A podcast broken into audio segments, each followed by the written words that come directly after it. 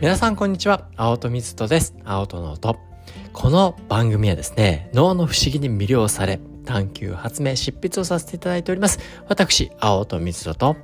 2023年2月より新たな強力な相棒チャット GPT さんによりお送りさせていただいております。毎週木曜日は何でもでと題しまして、教育や子育てにまつわるお話から皆様からいただく質問、パッとお話してみたいなと思ったこと、などなど自由気ままにお話しさせていただいております。そして、チャット GPT さんにもいろいろと尋ね、話を深めていったものをご紹介させていただいております。今週はですね、あの、ね、終始一貫して月火水木、今日もですね、心の声に耳を傾けるということについて、脳の観点から昨日はね、ちょっと専門的な話も出てきましたけど、深めていって。で、月曜日はね、その大切さっていうのをちょっとね、物語調に語ってみて、で、火曜日は、レオナルド・ダ・ヴィンチさんの観点からこうね、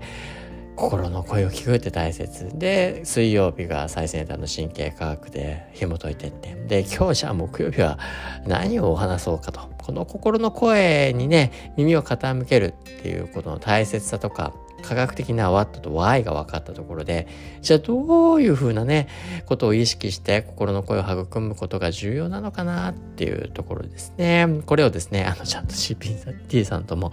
お話をして、あの、こんなポイントがあるかなと、約5つに絞り込んだものがありますので、そちらをですね、今日ご紹介させていただけたらなというふうに思います。で、こうね、自分のこの心の声をね、育んでいく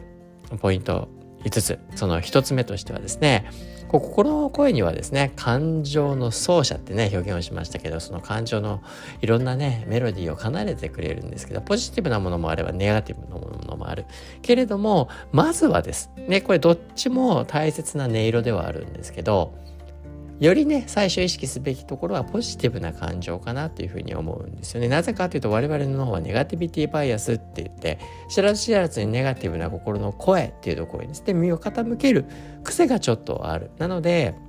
そことね向き合うこと自身もすごく大事なんですけどまずね最初はね、そうし、ね、ネガティブなところを見ましょうって言ったら、あの、嫌ですよね。あの、なかなか継続できない、心の声と対話したくなくなっちゃうとなりますから、あの、最初はですね、このポジティブな心の声っていうところに耳を傾ける、そこに意識を傾けるっていうのが、まず、ポイントかなというふうに思います。で、二つ目のポイントとしてあるのは、このね、自分の心の声、その演奏を奏でてくれる奏者さんの、そのね、音色に、まあ、ちゃんと気づいてあげる。演奏してるのとまたその気づくのは違いますよと。それは探検家がやってくれてるよねっていうお話を、あの、させていただいたんですけど、感情の探検家、それを見つけ出してくれるっていうね、ことがすごく大事で、この自分の感情に気づく。まあ、セイリアズネットワークってところで気づくんですけど、気づいて終わりじゃダメなんですね。ポイントは実は、この探検家が発見したらですよ。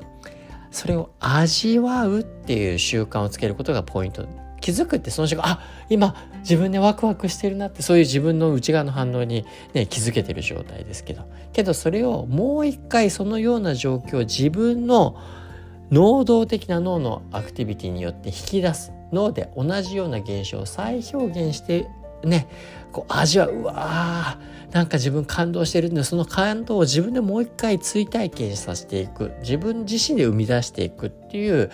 脳の引き出しですね。これが我々にそのね体験したポジティブな感情を強い感情の記憶として自分の内側に宿らしていく。上では非常に重要になってくるんですね。なんでポジティブな感情にすぐ気づいたならば味わうっていう習慣も非常に大事になってこれ2つ目のポイント。で3つ目。気づいて今ねこう味わうその瞬間味わうのも大事なんですけどね味わうってその瞬間やることですけどまたね時を置いてアウトプットするっていうのもすごく大事ですね。こう気づくのも大事なんです。そして味わうこともね、あの自分がその感じたポジティブな感情だったり、感情のね、奏者さんの演あの演奏であったり、探検家が見出したことっていうところを、あのちゃんとね、あの自分のね内側の記憶として保存させるためにすごく重要なことになってくるんですけどこの気づいてアウトプットするっていうのも非常に重要です。何かってアウトプットしようとすると自分のまさにこうね感情の状態っていうのを考察してったりだとか振り返ってみたりだとか、まあ、なんで探検家の次ですよねそれを言語化するようなことであったりっていうところにもつながっていくわけですね自分の感情を言葉で表してみたりだとかさらにでそこに対する内省みたいなこともね入っていったりっていろいろ入ってくるんですけども、まあ、そういったね言葉にする詩人になっていくっていうことですね。まあそういうことも含めて誰かに語るとかジャーナルするね言葉に書き出す。こうねやっぱり誰かに語ろうとするとね自分の中の内側をこれ整理する必要が出てきますから、まあ、そういった文脈の中で自分のこの感情との付き合い方向き合い方対話っていうところがなされていきますよというところがあるのでやっぱりねこの心の声っっていうところとうまく付き合って自分のもの、ね、自分の内側の反応を自分の味方にしていくっていうことですからそれをやっていくためにはこうね気づいて感じ取って味わったものをさらにこうね誰かに語ってみたりだとかあるいはジャーナルするような形でアウトプットするよとその過程においてその感情心の声っていうところが自分の内側にまた宿りやすくなってきますよっていうのが3つ目のポイント。で4つ目のポイントっていうのはあの無価値であると無価値であるっていう判断を避けましょうと。よくあるのがですねこの心の声に対して厳しい判断や評価を下しちゃう人があるんですよね。なんでこんな感情になっちゃってるのかな嫌だなみたいなね。あのなんで私ってすぐこんなに心配になっちゃったりするんだろうみたいなね。こう心の声に対して厳しい判断評価を下さずに中立的な観察者として、まあ、受け入れてくれあのいくってことが結構重要になってくる。自分のね感情を考えに対して柔軟性を持って受容していくっていうことが非常に重要になっていく。自分の心の声っていうのが今まで自分が積み重ねてきたねこう記憶のね積み重ねであったりだとか DNA 的にね持ち合わせたものそういうのが複雑に絡み合って自分の内側でこうね演奏されてるものですから、ね、そこに対して無価値である。それはその当人にとって自分自身にとっては、ね、大切なインフォメーションをこう届けてくれてるような状態ですからそれがね自分がなんか感じたからかとかなんか感覚的なことってあの論理的にも説明ダメじゃないってこうね心の声みたいなのをね無下にしちゃう傾向っていうのは時たまありますからいやいやそんなことないですよ。これはすごく脳にとっては生物的な論理性を持った反応であると僕は言えると思いますので大切にして無価値判断を避けてください。ということもすごく重要。で最後の5つ目のポイントっていうのはこの感情をねあの自分の内側でいろんな演奏があると思うんですけど壮大にね大きなね音を奏でながら beautiful にね奏でてくれる感情もあればねポッとほんとねささやかな音なんだけれども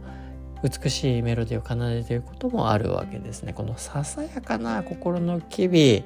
感情の声にこう耳を傾けていくささやかな感情ですね。今の世の中やっぱり刺激的なね魅力的なものがどんどん生み出される科学技術だったりいろんな発展することによって我々の注意を引くねあの戦争みたいになってますね。それが資本主義社会ですからね。我々の魅力ねこう注意をどうやって引きつけるのかというねそういうどんどん刺激が強いものがね我々の耳の周りにはありますから。でそれで感情を引き立てるそれがね決して悪いわけではないですけどささやかな文脈に「ああ道端に咲いたねタンポポの花がね」とかね桜が「ああちょっとずつ散ってきた葉桜も綺麗だな」とかねなんか日常の中にあるちょこっとあるね幸せみたいなところをこうささやかな文脈にポジティビティであったりまあネガティブも含めてですけど感じ取れるっていうこのねサリエンシーっていうんですけどこの顕著性顕著性が高いものはみんな感じられるんですけどささやかな文脈にも幸せを感じられる人はね、大きな当然幸せを感じる時も幸せを感じるけど大きな幸せシグナルがないと幸せを感じられない人はささやかなところで幸せを感じづらいですからそれはハッピーとは言えませんよね。で逆にささやかなストレスだったり違和感に気づける人は早めに対処ができますからストレスにもなりづらいんです。大きな、ね、ストレスになってからじゃないと気づけないよっていう人は対処が遅れてなんかねうまくストレスとも付き合うことができないそういった文脈においてささやかな心の機微っていうところに耳を傾けることも非常に重要ですよというわけで本日はですね今週のテーマである心の声を聞くを実践する際にあのこのね脳神経科学の観点からのポイントを5つですねご紹介させていただきました。それではですね、本日は以上にしたいなというふうに思います。また明日お会いしましょう。青との音でした。Have a happy day!